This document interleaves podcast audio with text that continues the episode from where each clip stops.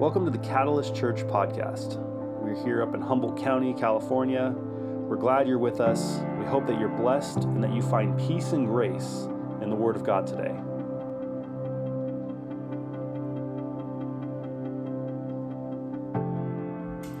Hey, good morning, everyone.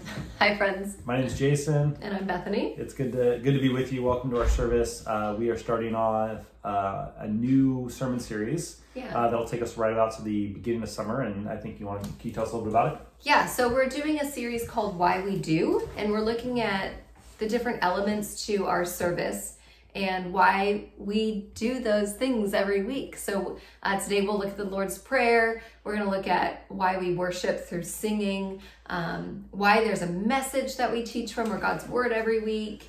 Um, the confessional that we do, all these different di- elements of our service, why we have them, the, the prayers for the people. And um, yeah, and so we're going to look at some of these, and then from there, we'll go into our summer series, which we'll actually look at the parables of Jesus. I'm really excited about that as well. But today's is on the Lord's Prayer. Yep. Yeah. So um, before we get started, I'm going to say a word of prayer, and then Mhm. maybe you can invite us into Yeah, uh, the text this morning. yeah, that'd be great. Okay. Uh, God, thanks for uh, gathering us here, and we just are thankful that your word is living and breathing, and we just trust that um, and ask that it would do that for us this morning. Mm. In Christ's name, Amen. Amen. So the Lord's Prayer it holds a lot of different emotional weight for many of us. Um, prayer in general it leads us into a deepening relationship with God, with our Creator, uh, and but not only does it do that, it actually helps change our priorities because when we're in prayer, we are actually um, consciously connecting ourselves to a different uh, world out there, the kingdom of God, essentially. Um, and, and so prayer allows us to see the world as God sees the world when we are connecting in that way to God. Now, and, the it, Lord's and it allows it, it, it changes us as well. yeah, absolutely. There's something that shifts within us when we are in prayer with God. A, a different heart posture happens. Soren Kierkegaard uh, is a famous philosopher you may have read, and he said, you know, prayer is prayer is much more about uh, changing the one who prays and about changing like God's Mm, heart or mind. Like Yeah. it really does have a kind of a, a, a very huge effect on us. that's right. That's right. Um, now, the Lord's Prayer specifically is a prayer that has been said kneeling beside bed as we're being tucked in at night. It's been something that we've recited over sick and dying loved ones. Um, we have said it in times of trial and pain while also reciting it in times of joy and celebration. Uh, the Lord's Prayer is graced at funerals and presidencies. It has been recited in church services since the very first churches met in homes from the very beginning of the church. This prayer holds a lot of meaning for most people, um, especially within the church. It has like these weighty words with it for some people. And then for other people, it actually can bring to the surface some church guilt or residual guilt that is left over from when you were growing up. Sometimes it is something that's incredibly meaningful, but then also other times it could just be rote memorization. So, one of the questions. All of those things play a part. Totally. And I mean, it could be a, a kaleidoscope of those things over your entire life as well. Um, and I think that's that belongs. That belongs. So I want to ask a few questions, and you're welcome to pause the video if you want to reflect on them a little differently, if you want to write them down and allow them to sit in your mind. Uh, but the first question is Did you grow up reciting the Lord's Prayer? And if you did, or even in the last number of years, or even the last number of times that you've signed on to our YouTube service, um, have you felt challenged or uncomfortable or comforted by the Lord's Prayer? And what does that look like? Are there different pieces within the Lord's Prayer that you feel comforted or challenged or discomforted by? Um, what what is that? What what part specifically? Like, what has the Lord's Prayer been like for you? And I think it's important that we allow questions like that with anything that we do time and time and time again. You know, every week we take communion. So those same questions could be a part of our lives when we look at what it looks like to take the Eucharist, to receive communion every week. Yeah. I always like to think back towards uh, the, the way any of my rhythms have played a role in my life. Mm. Um, you know, and so with the Lord's Prayer, uh, I think that it can it can have a freshness to it at any given point. Yeah. Um, even if it's felt, rote, or memorized, or any of those things, there's there's always a place for it to like mean something different and new for whatever the given circumstance is. Yeah, definitely. So- Something that I've done in the past as well is is I I piece it apart and allow each part just to be a prayer in of itself. So our for a while and Father, um, holy is your name, and then right uh, saying different things about those things. Our together, community, church. Um, those it, you you can really create this prayer as a template for diving deeper into the heart of God and, and our heart, where those hearts mingle and meet. Good. Yeah, So I'm going to read the text today. that'd be great. Um, and uh, today is Luke 11, 1 through 13. uh, 13. And um, it's very rare where we read from Luke's passage on the Lord's Prayer. And what I like about this one is it adds a couple of different parable ish, more like one and a half parables at, at the end of it. And I think that are really important for understanding what the prayer is.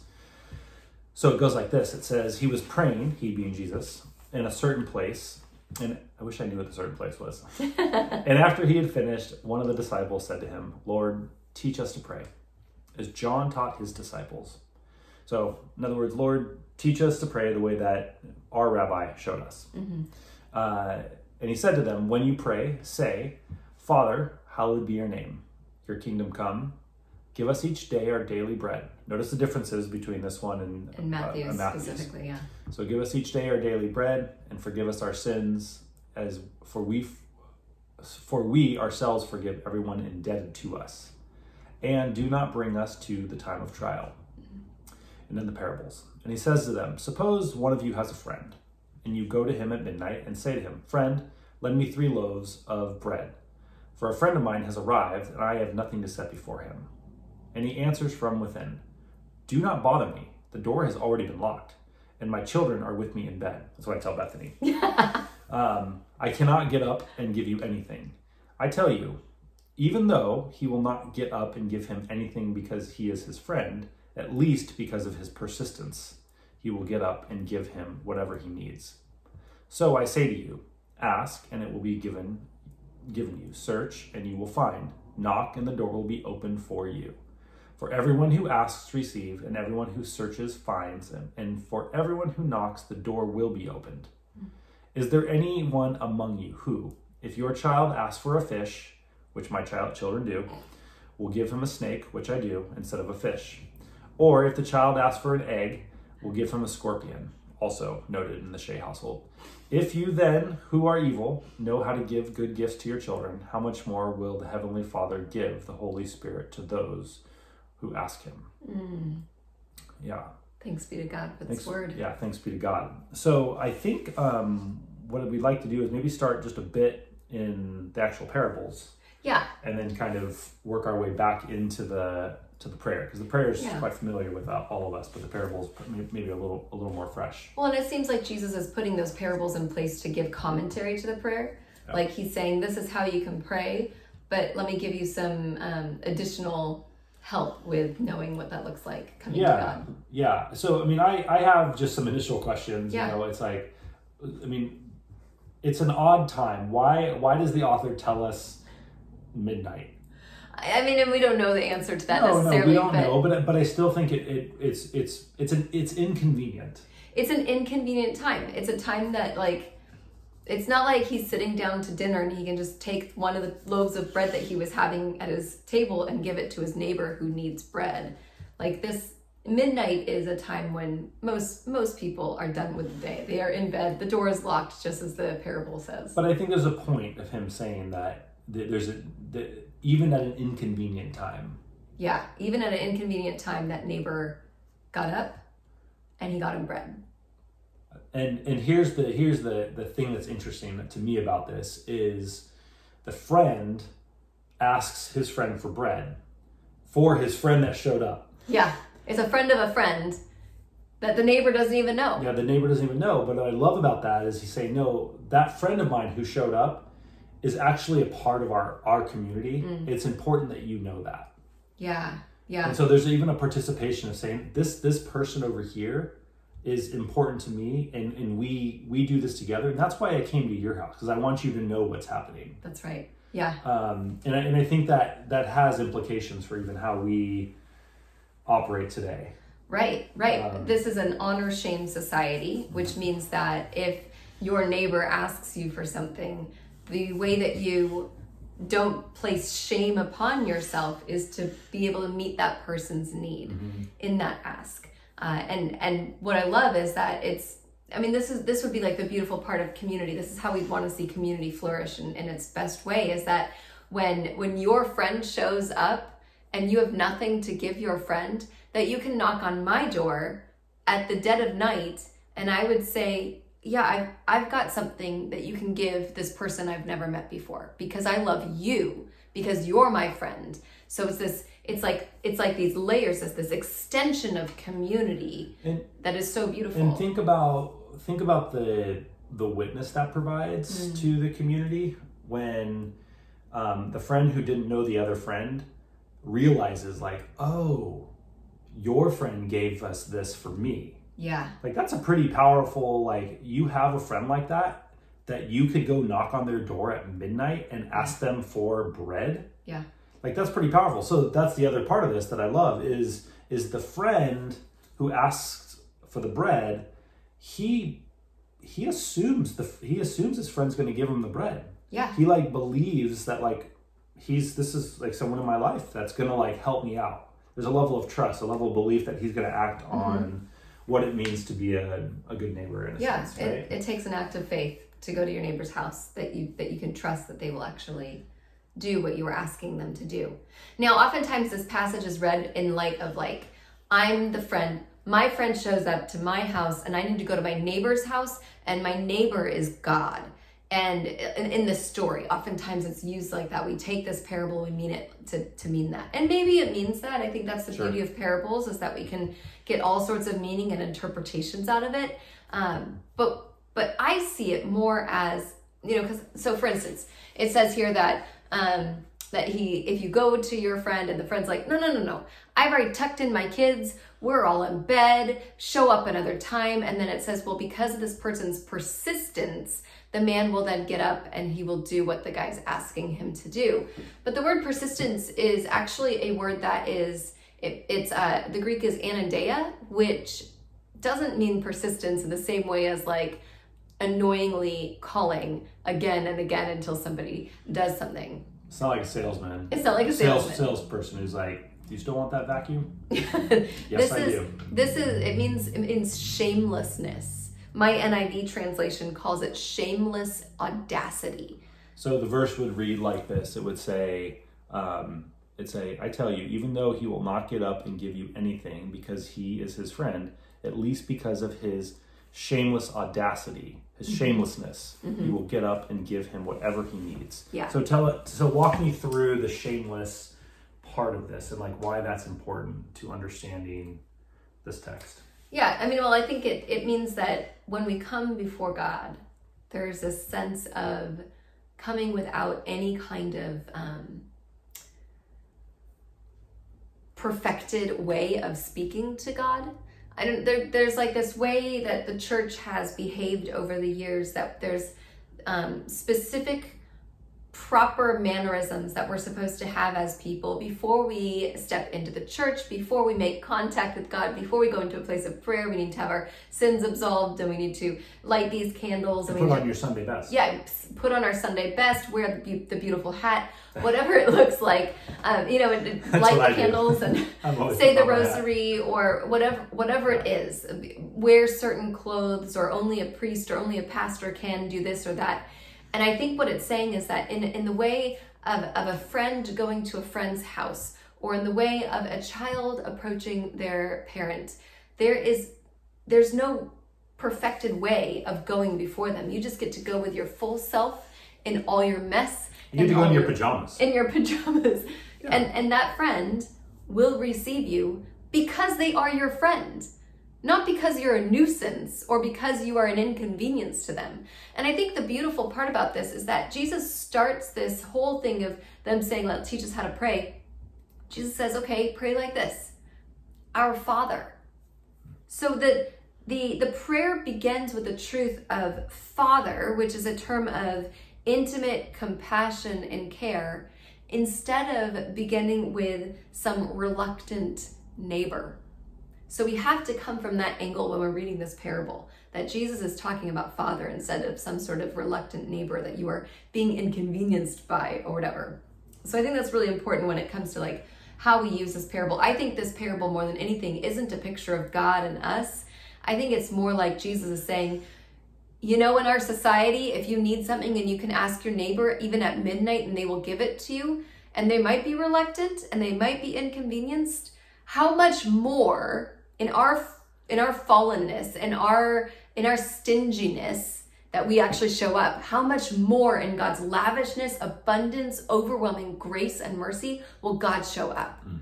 If this if we are if we show up this much, how much more will God show up? Mm. So I think that that's kind of the, the beautiful part about that, that part there. Anything else that you want to say about that? Um, so not necessarily, but I, I definitely think that the Lord's Prayer is an invitation into like it's it's that it's like in, into shameless audacity. I mean, yeah. when you consider what's being prayed, um, it it very much is about me being a participant mm. in what God is doing.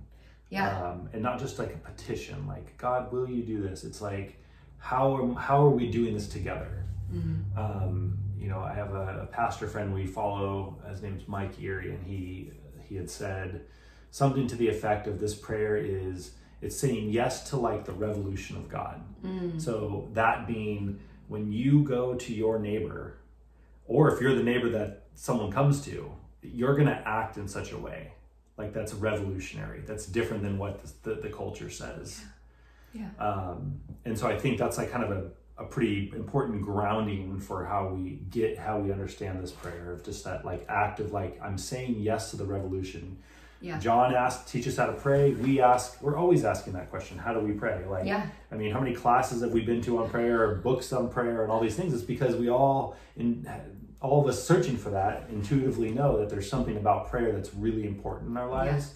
Yeah. yeah. And um, and we're all trying to find ways to explain that. And you know, here's Jesus saying, like, actually, you want something revolutionary. Father, Father, hallowed be your name. Yeah, yeah. Your kingdom and I, come. I love how he he goes into. So I say to you, ask and it will be given. Search and you will find. Knock and the door will be opened. What I love about this is it's like the, it's like Jesus is saying, God desires a relationship with you to where you can ask. I mean, how often do I feel uh, in, in the life of, of Christianity and um, in the life that of, of the Christianity that I grew up with specifically, you have to believe certain things before you belong.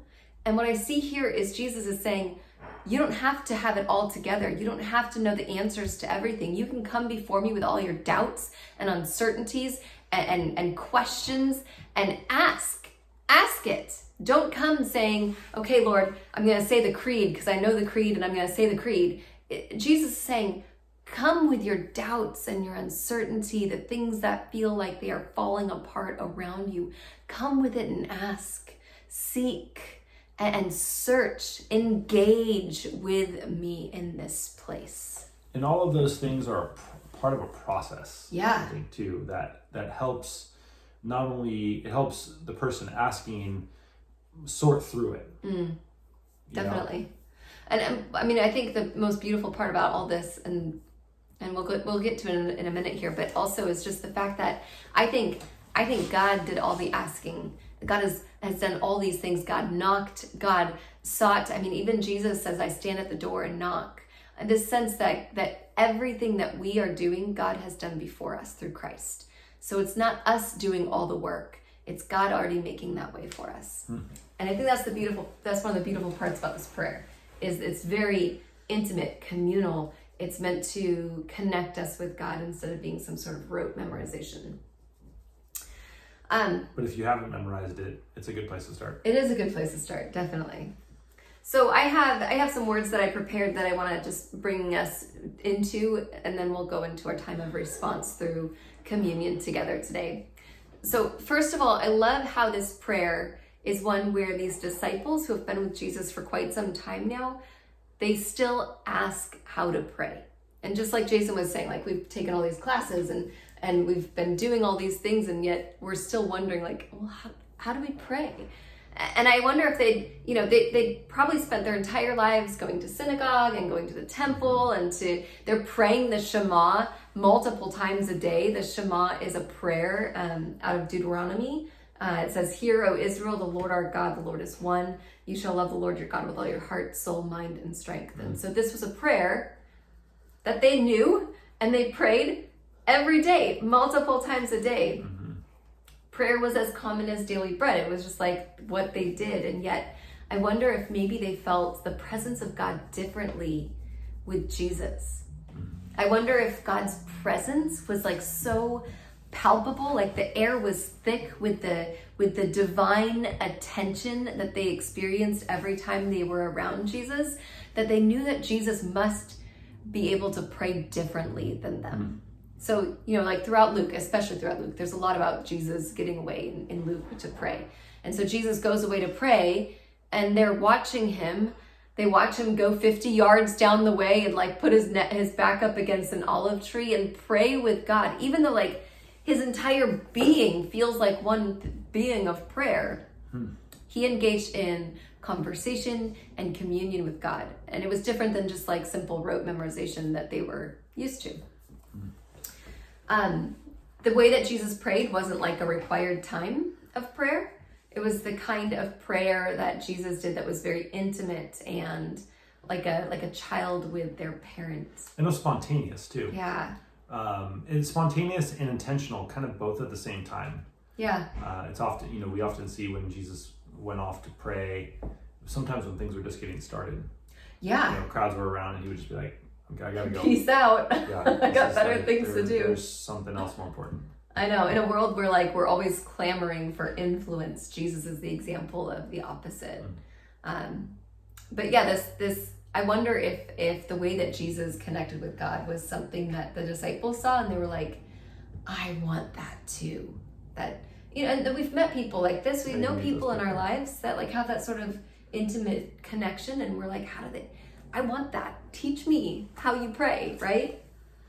Yeah. yeah. I, and I do think it's important to recognize it looks different for everyone. Yeah. And so it's not, there isn't a formula for this. And so if you're thinking, and you tried to explain that a little bit before, there's not about, yeah. it's not about putting on a certain face or doing it the stuff and like then you're ready to pray. It's, it really is individual. Um, yeah. And these are just, this is like a, a framework for what Jesus lays out. That's right. That's right. So um, the way that it worked back then, of course, were with like rabbis and disciples.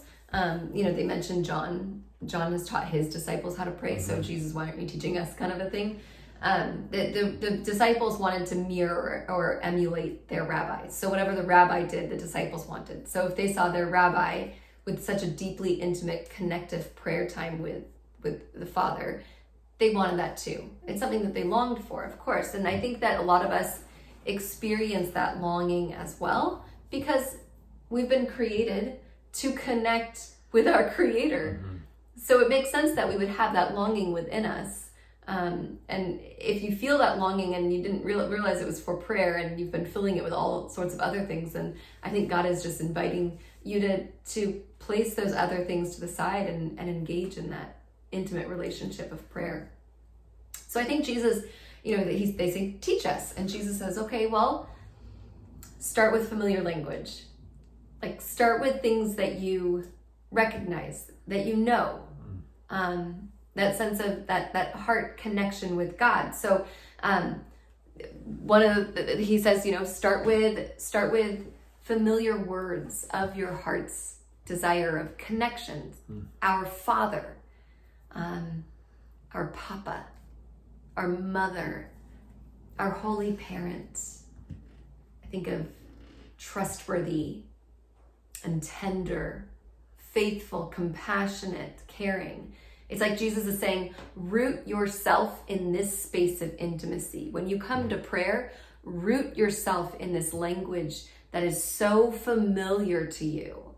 Marinate in it. Allow the truth of those words actually to become true for you because sometimes that doesn't come about. Like, it's like Jesus is saying, pray until the wounds of fatherhood and the traumas of your own parents become healed and mended and you're set free.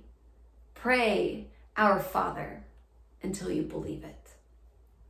And friends, when you can't believe it, that's where I get to come in and I can believe it for you. And when I can't believe it, that's where you come in and you believe it for me. There's a reason that it says our Father instead of my Father. It is a prayer of community. It is a prayer of, of, of communion. Now, the word Father, it was actually a very familiar word for God. Um, it wasn't simply just a an intimate word for God. It actually had a, it was a word that harkened back to Exodus. Harkened. Harkened. no. That's what I'm talking about. I love when things are harkened. so people, you know, if like if his disciples were, if he says to his disciples, "Father," then they would be like, "Oh yeah, that's like language that God has used for Sure. God's self Yeah. from the Exodus."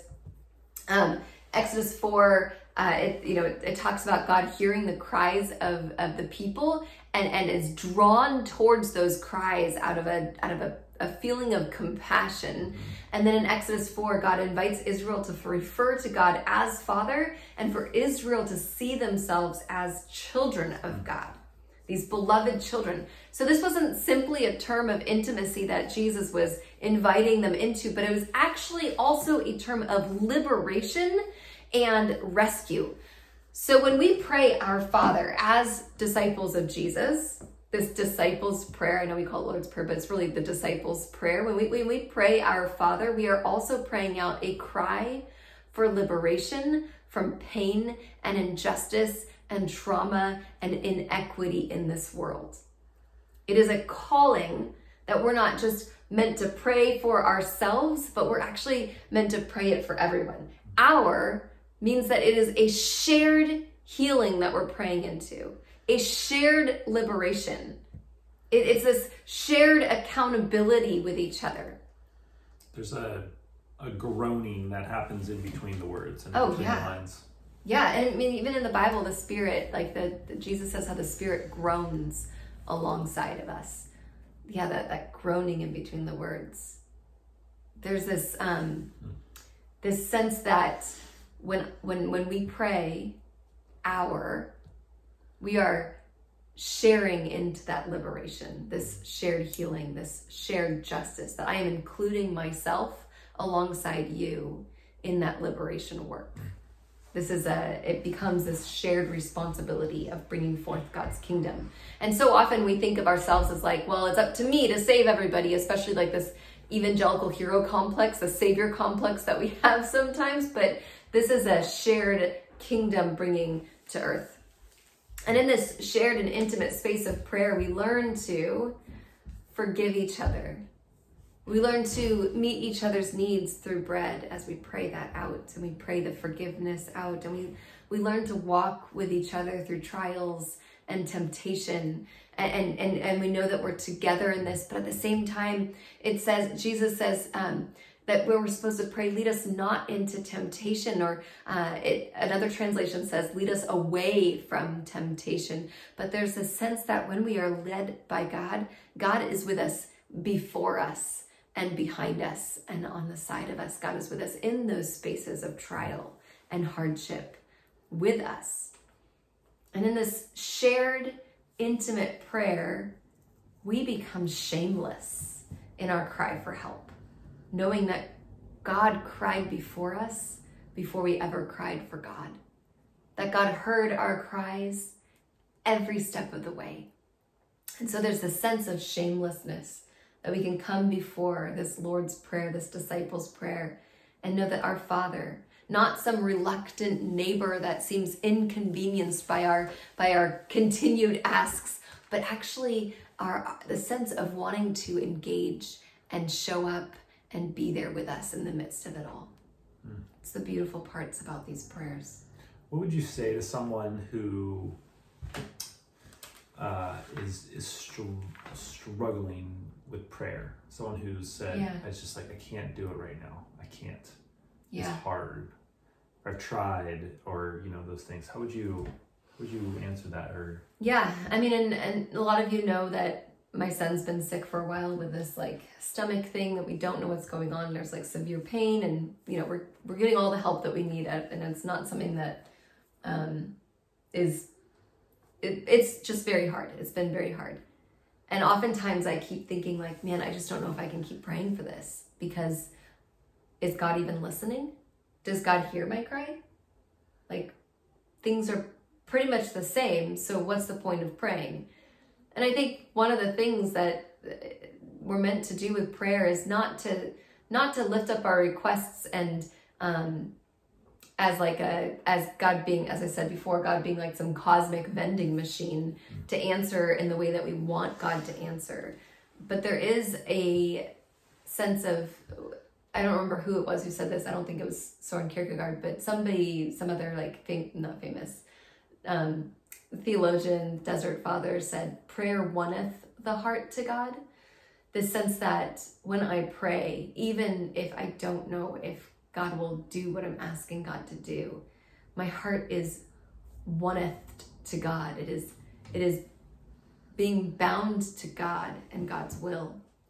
And the fact of the matter is, friends, is that God's will in this world is not sickness, is not pain and suffering. God's will is not death and cancer and divorce. God's will is not relationships being broken and sadness happening and a global pandemic and people losing their jobs. That is not God's will.